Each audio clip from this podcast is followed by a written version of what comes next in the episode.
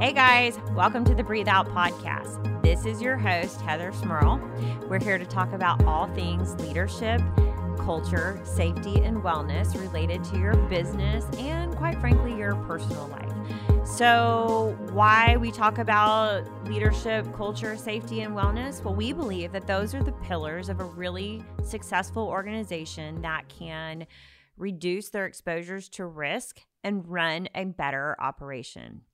So today I thought we would take some big words and break them down for you and really help you understand what we mean by risk management. Okay, so risk management just sounds like a big word that I think a lot of people don't really even understand what it means um, or what the approach of it is. So I think as insurance people, oftentimes we're looked at as we just sell an insurance policy. It's a transactional um, event.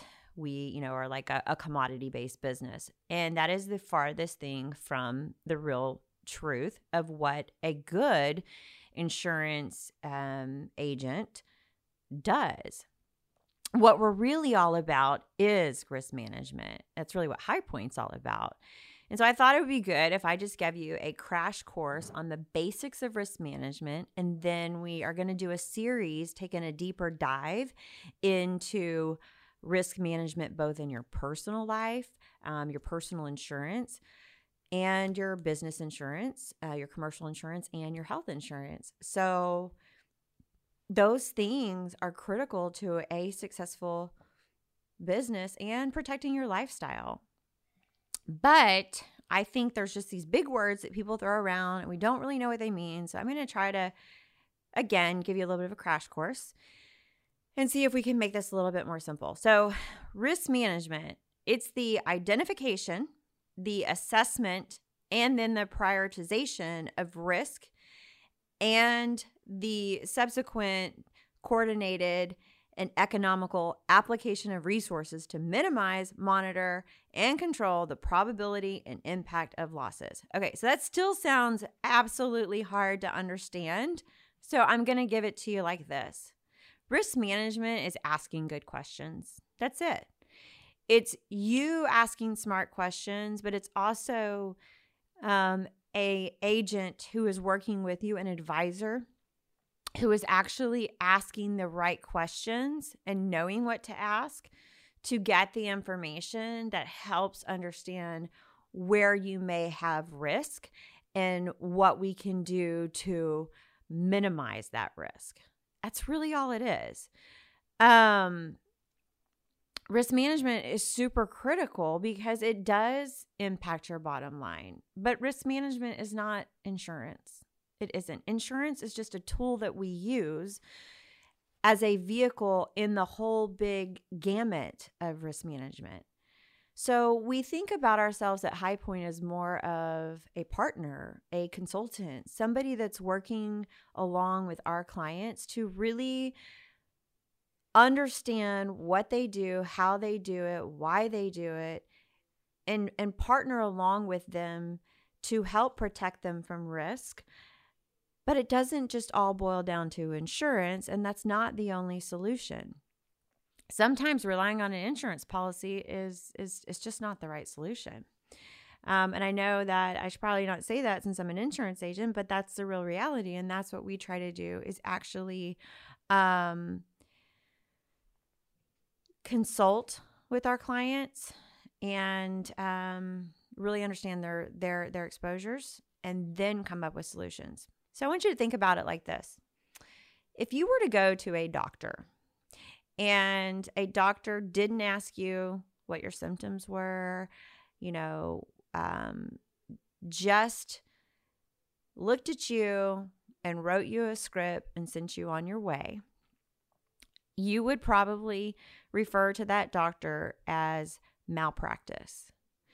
Unfortunately, the same thing does happen in our industry where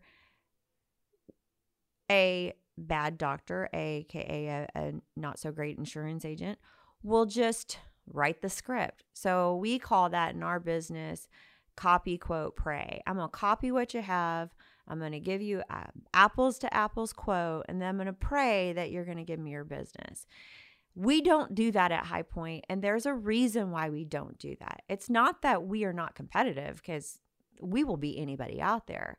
It's because we know that that is not the way, right way to do the business. The right way is to actually consult, diagnose, and then treat. And the treat is writing the script, which is writing the insurance.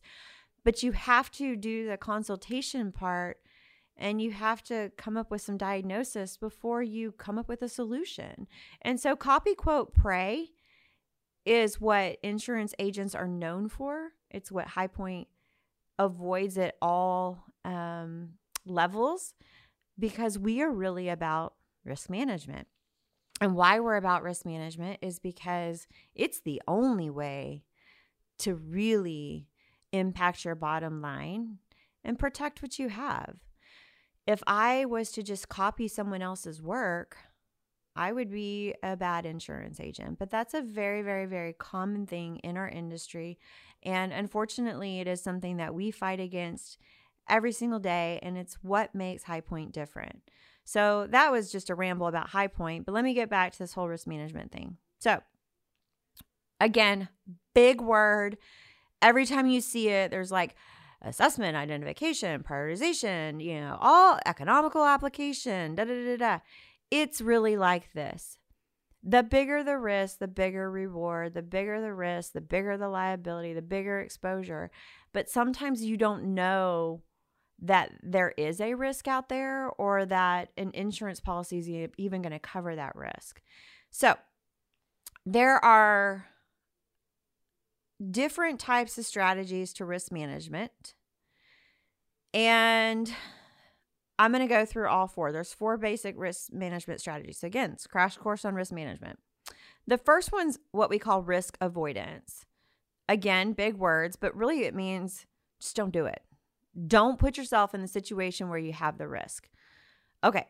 So an example of that would be my business isn't going to get on Facebook or LinkedIn because I don't want the liability of posting the wrong thing and offending somebody. Um, or we're not going to drive at all. We're going to hire out all of our, you know, deliveries because we don't want the liability of, you know, the overroad exposure, exposure of driving our own vehicle. So that would be total risk avoidance. Here's the deal though, guys. life, really, how can you avoid risk? It's part of life. And in a business, if you want to grow a business, there's a lot of things that you can avoid. So, risk avoidance is a very rare thing for us to use in risk management, unless it's like, hey, that is just really, really not a good plan. And it, there's no great way to um, make this work. So, it's the extreme approach. It's not usually the one that that an insurance agent, you know, like High Point's going to advise. But what we will talk about is the next one, which is mitigation or prevention. I hate big words, y'all. I like to just keep it simple. And really, what mitigation means is what are you going to do to lessen the likelihood of something happening? Um, and uh, prevention, same thing it's really like, how can I reduce my exposure related to this? Okay. So, this is where leadership, culture, safety, and wellness come in hand. It is leadership, culture, safety, and wellness. And why we talk about it is because it is mitigation and prevention. And if we can help you with those things, you're less likely to have a claim. And when you do, it's not going to be near as big. But mitigation and prevention, that's where all the work is. There's a lot of work that goes into doing those things. And the biggest thing is you can't do those things if you don't ask questions and if you don't have someone helping you guide you along the ways. So, our thing with mitigation and prevention is one, we're going to ask a lot of questions. We're going to try to get under the hood. Sometimes it's annoying when your insurance agent just won't quit asking questions, but that's our job. Because if we can identify the the risk, identify the exposures, which we won't know if we don't ask questions and get under the hood of your business or your personal life, um, then we then we won't be able to help you along the way. But if we do identify risk, we can actually design plans, solutions, concepts, ideas. So during this this series that we're going to do on risk management, we're going to give you different tools related to different exposures. So the next one we're going to do, I'm really excited about, is a personal lines one with Mike Bowie, our our VP of personal lines. He's also our, our partner. Um, it's phenomenal. We've already recorded it, and it's actually amazing. But we talk very much in depth about why you need, you know, a real strong advisor on your personal side if you have you know more than just the basic assets in life. Um, because the exposures and, and the mitigate all those things just change. And so it's phenomenal. But we're going to do that with with all sorts of different facets. And we're going to start with the personal because i think that's the one that as us business owners constantly gets neglected because we're so busy fighting the fires in our business. We kind of put that on the back burner and it's just as important um, so mitigation prevention, is what High Point's all about. And that's what we try to help our clients with is just that. Then we get to risk retention, another big word. Here's what that means. Am I going to take a high deductible or am I going to take a low deductible? Do I want to buy the employment practices liability or do I want to, you know, pay for a claim if I have it on my own? Um do i want to have windstorm coverage or am i going to sit naked and hope that you know the storm never hits me? Do i want flood insurance? Um so i don't buy flood insurance. I'm retaining that risk if i have a flood. But my likelihood of having a flood might be minimum. So those are different things related to risk retention is buying less insurance or taking on um you know a higher deductible um, or just not buying any insurance at all. Um, and sometimes there's even things that there is no insurance for. So I think that's a misnomer too is people think, oh, well, if I buy an insurance policy, that just covers everything. An insurance policy only covers what's on that piece of paper. And it's very specific. And I know they're very hard to read, but that is the reality of an insurance policy. It's a promise to pay on the basis of the coverages that are on that contract, that policy um and and and that's it. So not all the time can you buy insurance related to risk and then that becomes risk retention as well. Then we get to risk transfer. Well risk transfer when we talk about that all that means is buying insurance is one option which is oftentimes you know we go out we get you quotes we procure policies and that's the most common way. There's also waivers, releases, indemnification agreements. If you're um if you have ever signed anything in your life, you have probably agreed to waive your rights, indemnify somebody.